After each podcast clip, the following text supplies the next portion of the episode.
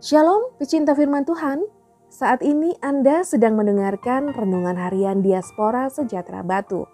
Pembacaan Alkitab hari ini diambil dari kitab Keluaran pasal 9 ayat 8 sampai 12. Tulah keenam, Barah. Berfirmanlah Tuhan kepada Musa dan Harun, Ambillah jelaga dari dapur peleburan serangkup penuh, dan Musa harus menghamburkannya ke udara di depan mata Firaun. Maka jelaga itu akan menjadi debu meliputi seluruh tanah Mesir, dan akan menjadikan barah yang memecah sebagai gelembung pada manusia dan binatang di seluruh tanah Mesir. Lalu mereka mengambil jelaga dari dapur peleburan dan berdiri di depan Firaun.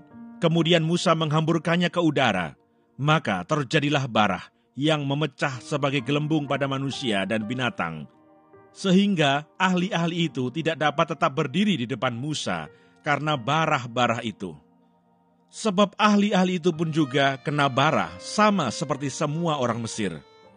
Tetapi Tuhan mengeraskan hati Firaun sehingga ia tidak mendengarkan mereka seperti yang telah difirmankan Tuhan kepada Musa. Ayat Mas hari ini diambil dari kitab Keluaran pasal 9 ayat 10. Lalu mereka mengambil jelaga dari dapur peleburan dan berdiri di depan Firaun. Kemudian Musa menghamburkannya ke udara, maka terjadilah bara yang memecah sebagai gelembung pada manusia dan binatang. Keluaran 9 ayat 10. Renungan hari ini berjudul Teguran Allah. Tulah-tulah yang Tuhan berikan kepada Mesir merupakan caranya untuk memperkenalkan bahwa kekuasaan Allah Israel tidak ada yang menandingi dan bahkan lebih besar daripada dewa penyembuh yang dipercayai bangsa Mesir. Allah menggunakan jelaga atau arang halus untuk membuat tulah yang keenam yaitu barah atau bengkak yang mengandung nanah karena infeksi atau bisul.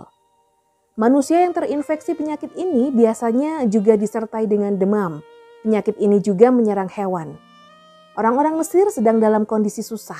Mereka juga tidak bisa menolong sesamanya karena harus mengurus dirinya sendiri akibat penyakit bara tersebut. Demikian juga dengan para ahli sihir Mesir. Biasanya mereka juga melakukan mukjizat yang sama. Namun kali ini mereka dibuat tidak berdaya oleh Allah. Hal ini sebagai teguran bahwa yang sedang mereka hadapi adalah Allah yang lebih berkuasa daripada dewa-dewi Mesir sebab mereka telah mengakui bahwa bencana yang terjadi atas Mesir disebabkan karena Allah Israel. Pada Keluaran 8 ayat 19. Ketika Allah menegur manusia tujuannya supaya manusia percaya dan menggantungkan hidup kepadanya. Terkadang Allah menggunakan hal-hal sepele untuk menegur manusia atau bahkan dengan hal-hal yang tidak pernah diperhatikan oleh manusia.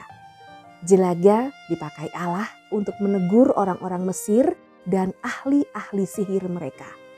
Oleh karena itu sebagai orang percaya, kita mesti belajar untuk peka dengan teguran-teguran Allah. Karena sering kali kita melakukan pelanggaran tetapi tidak menyadarinya.